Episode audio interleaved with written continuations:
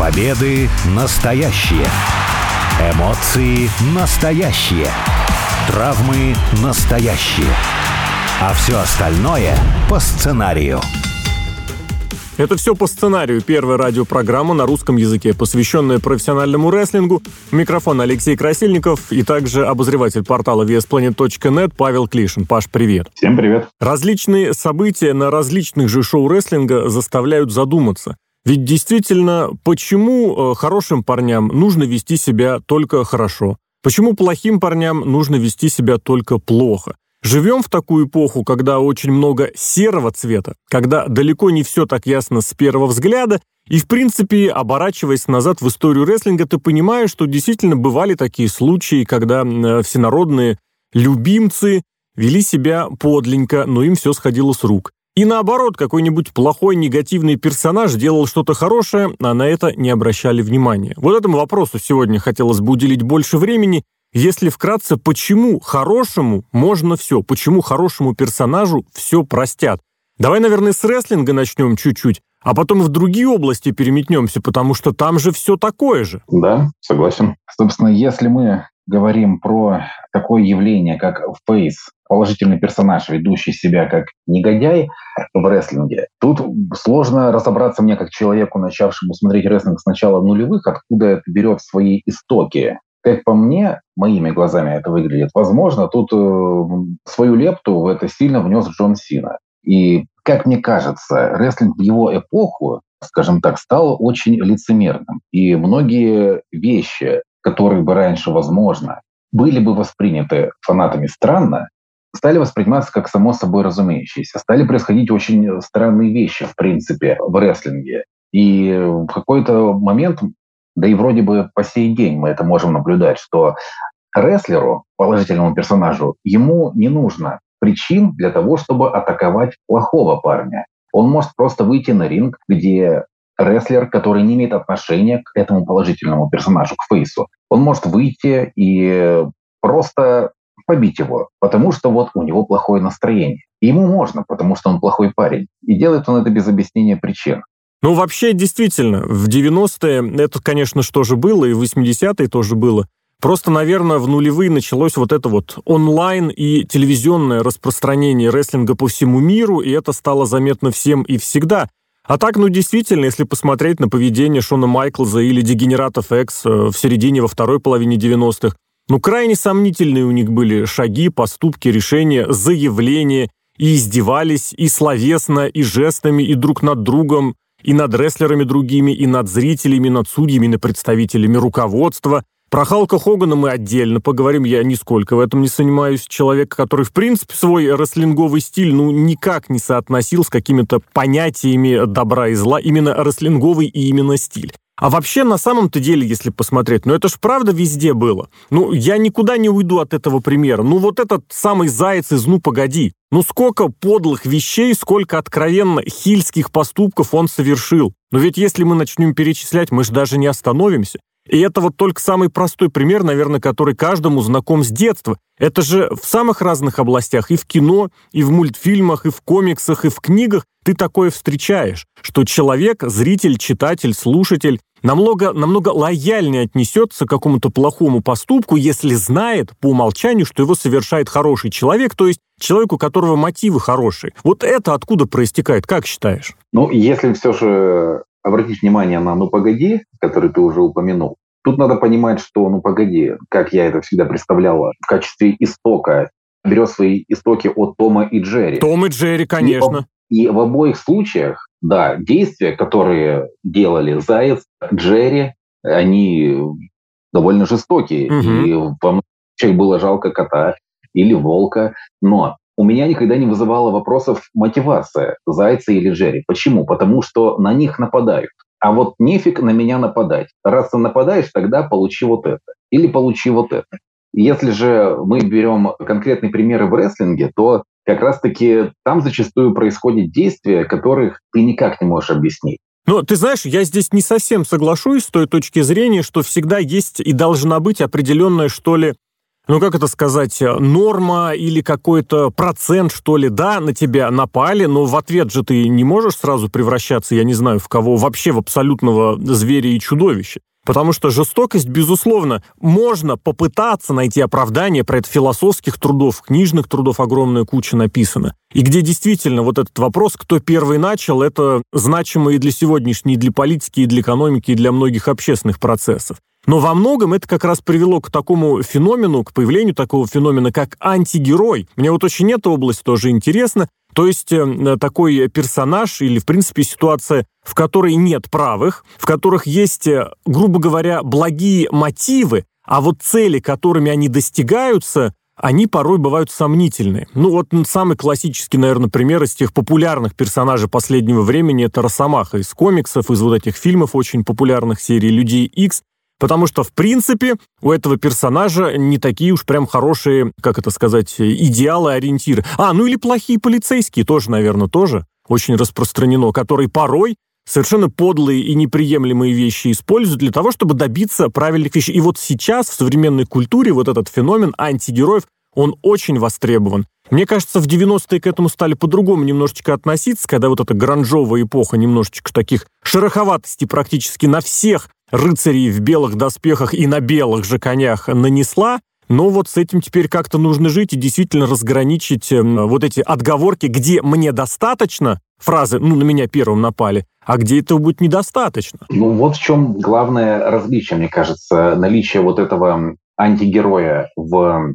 поп-культуре и наличие его в рестлинге. Если мы возьмем, к примеру, комиксового персонажа из вселенной DC, самого известного Бэтмена, как раз-таки э, в фильмах о нем, в частности, в трилогии Кристофера Нолана, часто в каждом из фильмов трилогии поднимался вопрос, может ли борец с преступностью использовать методы преступника. Если враг играет без правил, имеет ли право угу. борец с преступностью тоже играть без правил? И этим-то и были хороши все эти фильмы, потому что эти вопросы поднимались, они обсуждались. Да. Главный герой рефлексировал на эту тему. В рестлинге же положительный персонаж может просто себя повести как конченый подонок.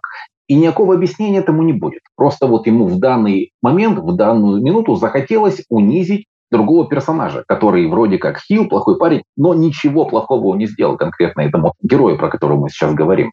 И в этом-то и большая проблема моральный компас в рестлинге последних нескольких лет, по крайней мере в WWE, сбит полностью, начисто. Не существует никакого понятного объяснения того, чем руководствуются положительные персонажи, поступая тем или иным образом. Ну, я здесь опять вступлю, не удержусь. Это не последних лет э, ситуация, это далеко не последних лет. И здесь, наверное, как раз и уместно будет перейти к нашему любимому и всем известному Халку Хогану.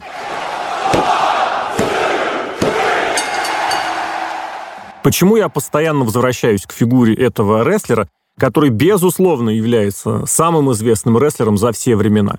Просто потому, что у него такой был рестлинг. Он по умолчанию был подан как положительный парень, который избавит нас всех от всех злодеев. Да, его становление, вот в том, в классическом виде, Холкомании, пришлось на 80-е, а это холодная война, Среди его противников было много, ну, немного достаточно и зарубежных злодеев, и просто неких монстров, даже визуально людей, противников, которые ну, смотрелись страшновато. Если перечислять зарубежных владеев, ну кто? Николай Волков, наверное, Железный шейх, у которого он титул в итоге забирал. Или, например, Кинг-Конг Банди, с которым он дрался на Расселмане, второй в клетке. Ну, просто человек на него смотришь, он визуально немножечко вызывает опасения. Гигант Андре, просто который выглядел, ну, в свои лучшие годы как 4-5 среднестатистических, я не знаю, таких невысоких э, людей, скажем так, если их всех складывать. И в этом плане, наверное, да, Халк Хоган, как человек, который постоянно находился в ситуации постоянного вызова, когда он постоянно немножечко снизу вверх смотрит, он должен отвечать, причем отвечать на куда более серьезные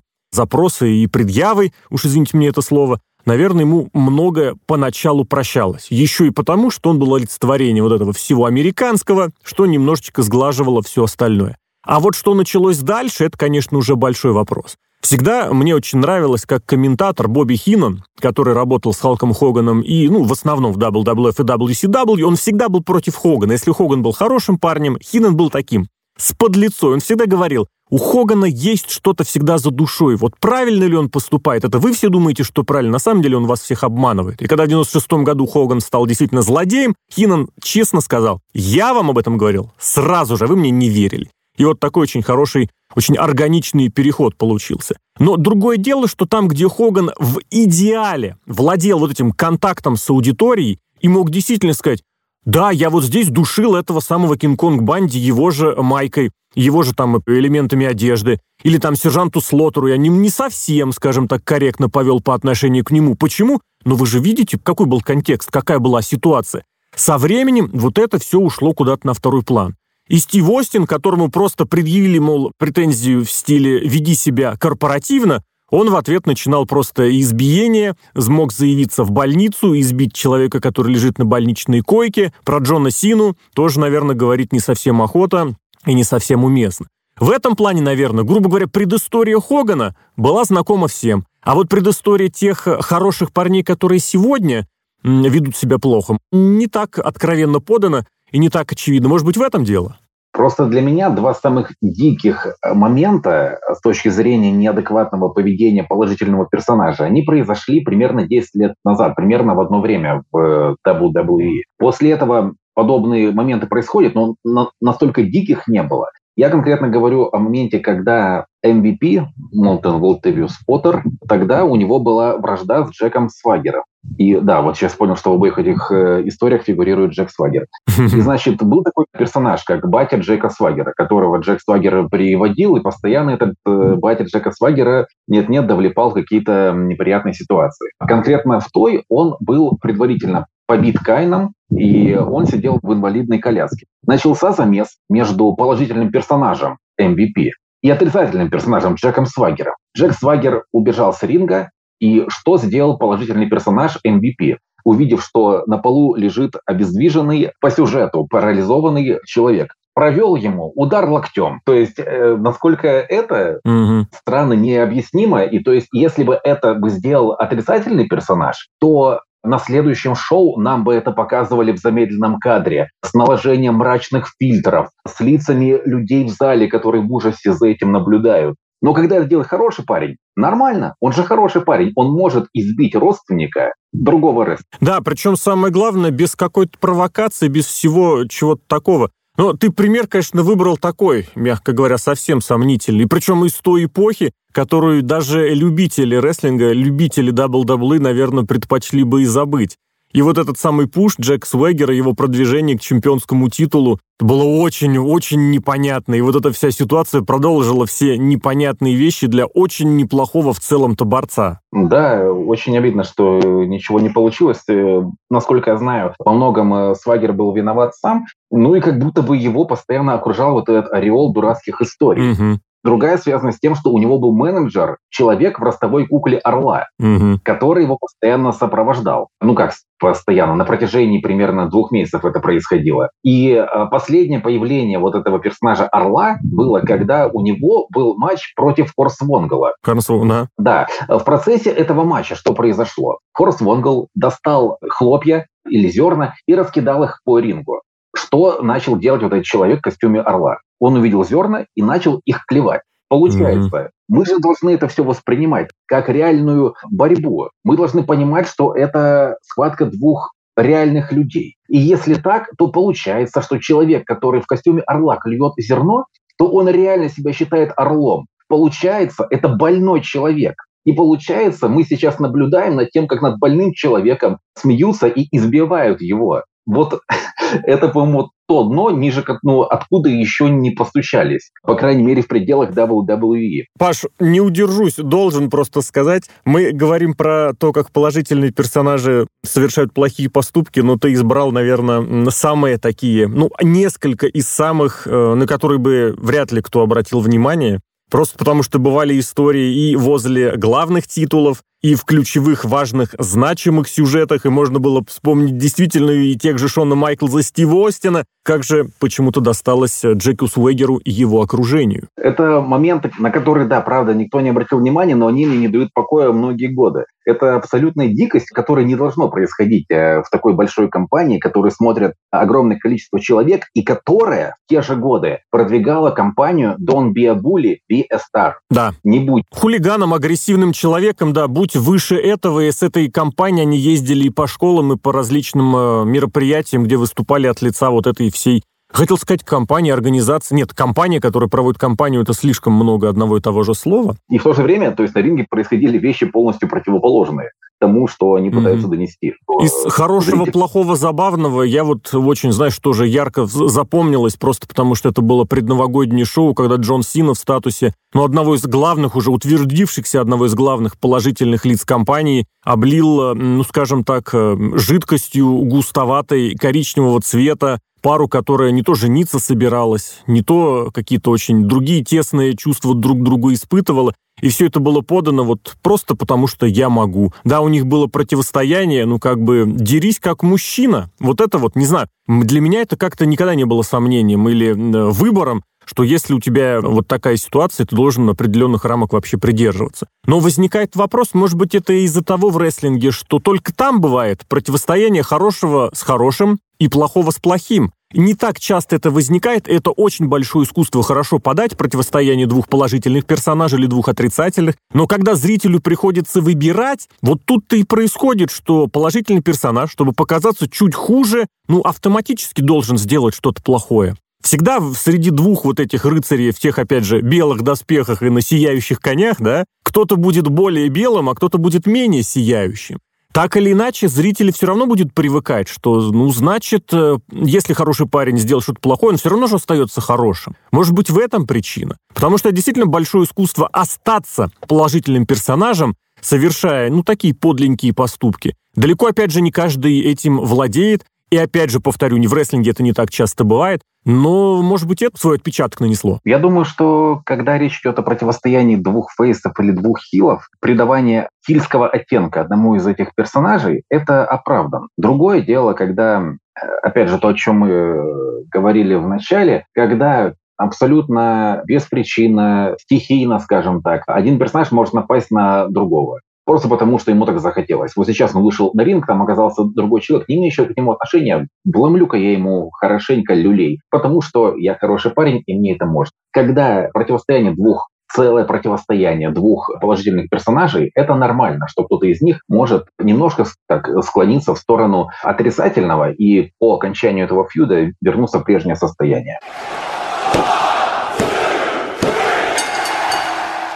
Я думаю, что здесь самое время поговорить пару слов о тех, для кого все это делается. Ведь в конечном счете хорошее и плохое существует в восприятии зрителей. Почему и как зритель готов воспринимать вот такие поступки? Я честно скажу, у меня это всегда вызывает отклик, я всегда на это обращаю внимание. Относительно недавно на одном из шоу была такая ситуация, когда в Пуэрто-Рико это шоу происходило, называлось Backlash, и вот там была ситуация, когда сначала двое плохих парней напали на одного хорошего, группировка «Судный день» напала на Бэт Банни, суперзвезду музыки, а теперь и рестлинга, но на помощь ему пришло прям натурально человек 10. Они отогнали злодеев, соответственно, выгнали их из э, с ринга, где противоборство происходило. Но после этого все продолжилось, и даже когда эти два плохих парня бежали, Хорошие парни побежали за ними, причем с таким с энтузиазмом, мол, давай, побежали, пацаны, скорее, а то их упустим. Вот я не знаю, у меня это как-то не укладывается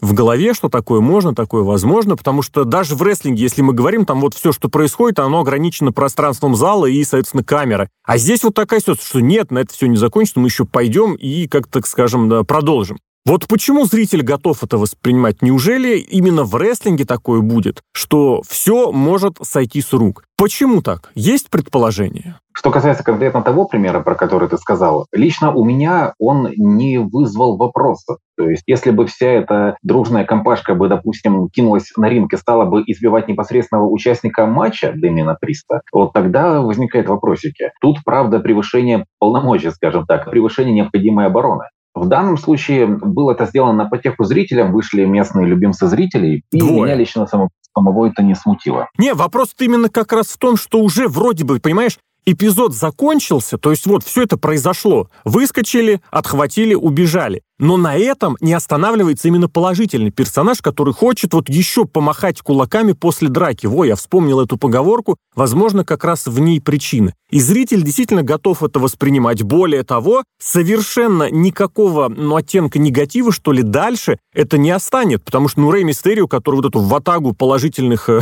парней э, возглавил и махал рукой, еще пойдем, добьем их всех, Никакого совершенно серого оттенка после этого не приобрел. Он как был, так и остается одним из главных положительных персонажей.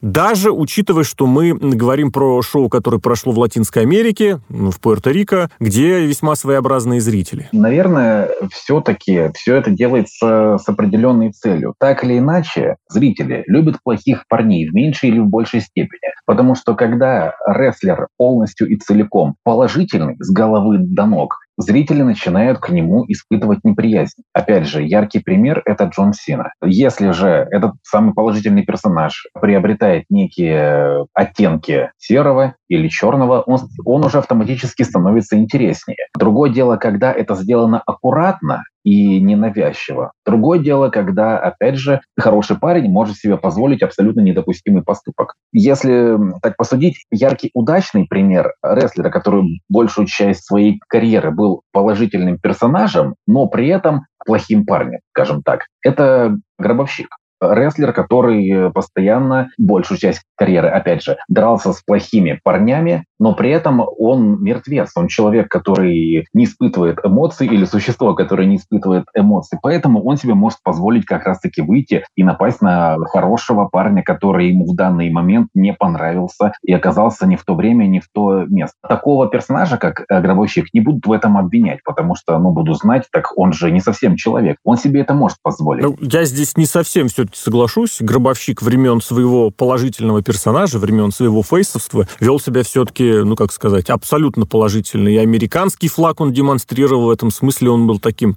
абсолютным апологетом. Я вот честно скажу, не припомню, чтобы он беспочвенно, без поводов каким-то образом совершал хильские поступки. Более того, у него как раз вот эта грань всегда была на месте. Даже если он плохой персонаж, он всегда мог, как это сказать, поднять руку хорошему, признать его э, верховенство или его класс, или его крутость. Классический пример Джефф Харди, матч с лестницами лета 2002 года, если я правильно помню. Если он был хорошим парнем, он тоже грань эту никогда не переходил. Он никогда не добивал, грубо говоря, совсем уж лежачий прочего, если он выгнал кого-то из зала, он в этом смысле никогда не бежал следом, а он мог бы, он еще и на мотоцикле мог поехать потом догнать, ну, в определенное время. А со зрителями, да, со зрителями здесь что-то в этом смысле как-то нужно, правда, осознать, понять, потому что мы сейчас, в принципе, перешли к такой эпохе, когда слово «фейс» и слово «хила», они перестают существовать, когда нет уже положительных, отрицательных персонажей, и действительно, каждый зритель выбирает себе персонажа по душе, по каким-то, по любым мотивам, либо по национальным, вот мы сейчас Пуэрто-Рико вспомнили,